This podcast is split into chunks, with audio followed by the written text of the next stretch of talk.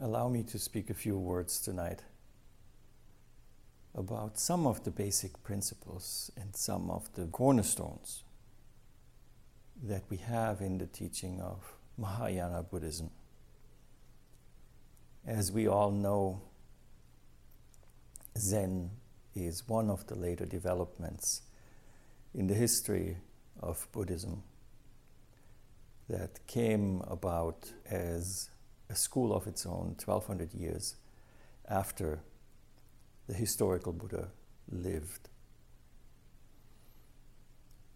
Looking at it historically, we can say that Buddhism as an institution is going through a process of change in the same way that everything that exists in this universe goes through a process of change, of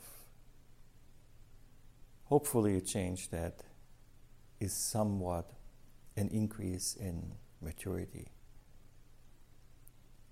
Now, certainly, you have a point if you would like to interject that maturity is a human concept.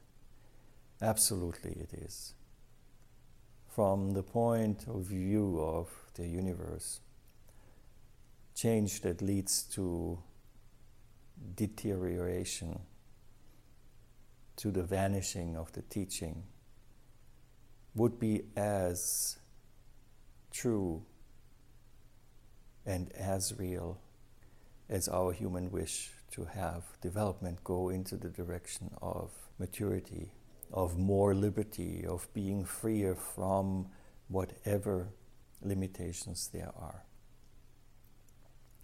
But since I'm a human being and the only thing that I can speak about is my own understanding from my life experience, from the few rounds of sitting that I have had. And from that point of view, it is still a good intention of mine. And a trust that I have in the activity of Dharma that ultimately it develops into the direction of that increased freedom, of less restriction, of an evolutionary process that gradually over time brings forth new manifestations of life, of understanding, of society, of religion, of spiritual paths, and so on. So be that as it may. Here we find ourselves in the year 2017. Coming out of a year that was full of polarization, of strife in the world, of unspeakable humanitarian issues in the world, war, the killing of fellow human beings on account of a fixated point of view. And there is no difference if that fixated point of view is the fixation of religious extremism, if it is the fixation of a political idea, of an ideology, if it is the fixed point of the hatred of those who are different than oneself is. Ultimately, it does not matter. Fixation on ideas, ideologies, cultural values, or so perceived values of religion are all equally a hindrance and often, as we have seen, lead to unspeakable violence. Greed, anger, and delusion are the three roots of these hindrances that keep us from engaging in that process of gradual maturation. Now, in 2017, with much anticipation, people look into the future, having experienced changes in the political landscape, witnessing changes in the world, in our climate, having the year 2016 declared the hottest year on record. Changes that were due to people passing away. All of that fills us with anticipation of what is to come.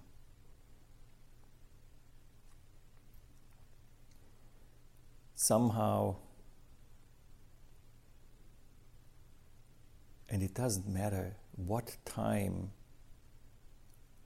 what year in the history of humankind anyone has lived in, always there were some clear phases in which we experience ourselves living in adversity. From a personal point of view, we often have that feeling in the beginning of our practice, if things don't work out, or if we don't practice at all, we don't get what we want. Because there is something out there that is against us.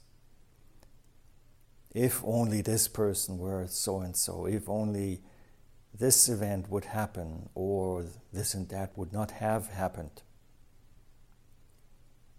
then things would be fine. That is a very unreflected view of what reality is. We can look at the political landscape in the same way, and it probably is not what most of us would like it to be. We can look at the world in the middle of its strife of warfare. And it probably is not what most of us like either. And there are human beings who like to see the world fight, consume war materials, drive up prices on commodities, increase political and economic influence across regions. All of that.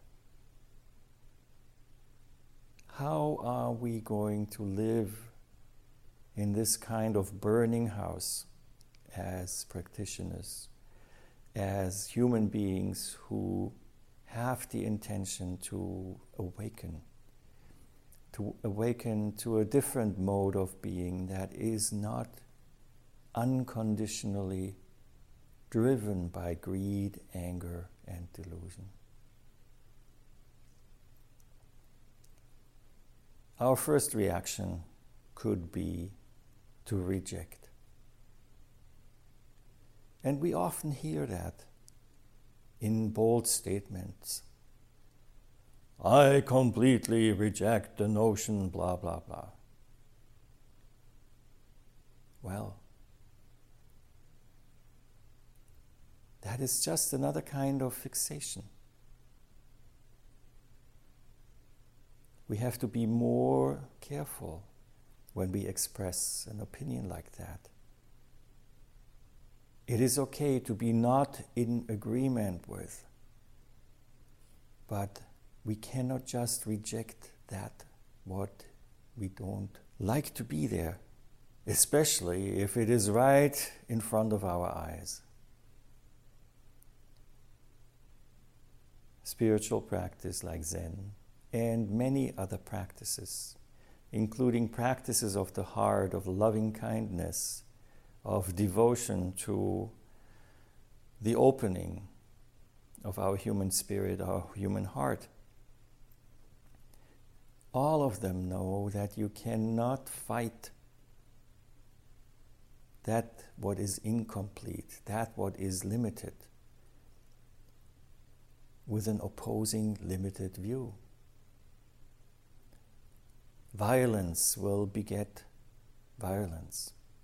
Hatred, if answered with rejection and hatred, will just increase that wheel driven by greed, anger, and delusion. Now, the important thing here is not to look at it in the dualistic way and just think that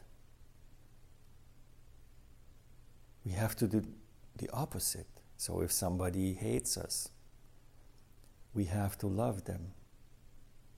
That would be too easy.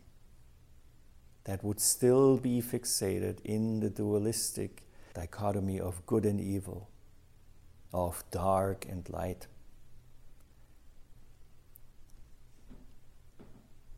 But stepping beyond that and manifesting full acceptance of what is there while keeping up our intention and our work in this world to move it forward, to even help those who are fixated. Let a little bit of space be created in their grasping is something that has to go beyond this black and white projection of good and evil. Non dualistic action that truly embraces both sides is what is called for.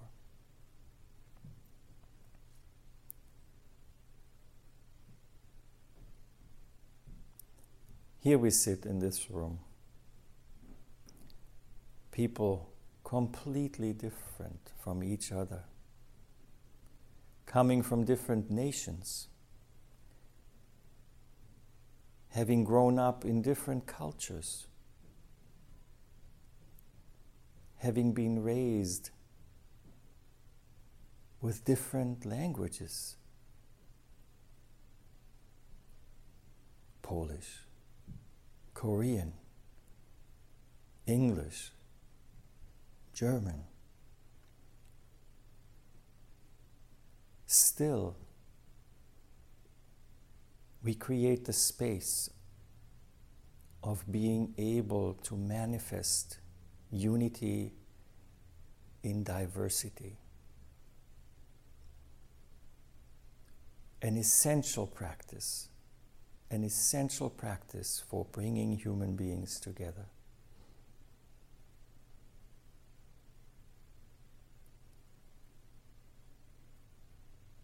When it comes to fixation and fixated points of rejection, of hate, of misogyny, of racial hatred, of class hatred, of sexual orientation hatred. All of that is so much harder when we bring the human beings face to face, so that neither of them can hide behind the concept of affirming or rejecting racism affirming or rejecting sexism, affirming or rejecting whatever their religious belief may be.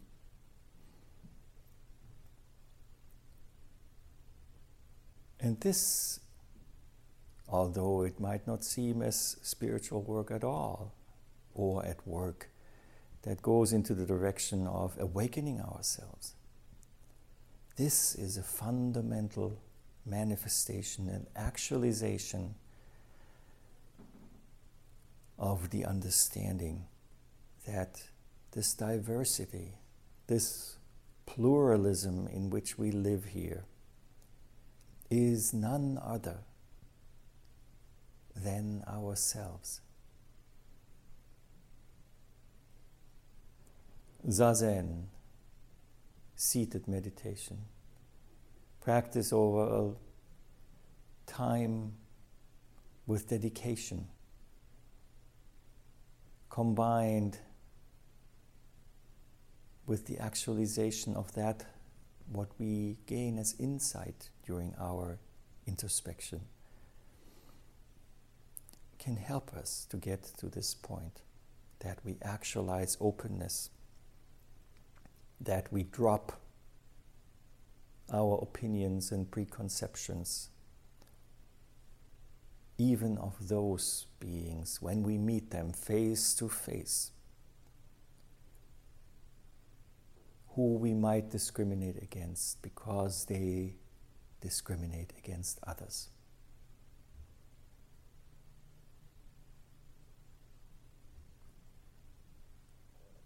So, in this sense, adversity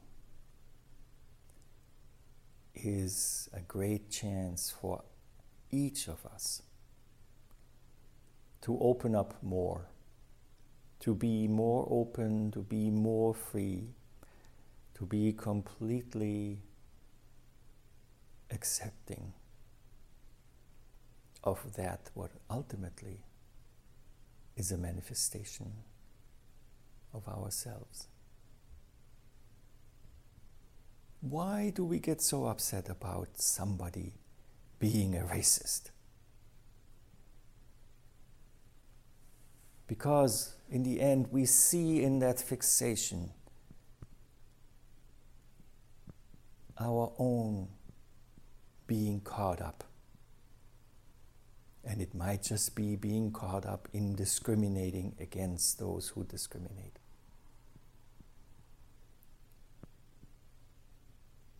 We have always to take yet another step forward. We always have to let go even more. And we all have to realize that in order to be truly complete, to truly embrace everything that exists without leaving anything out, we have to include everything, everybody, no matter how difficult that may be.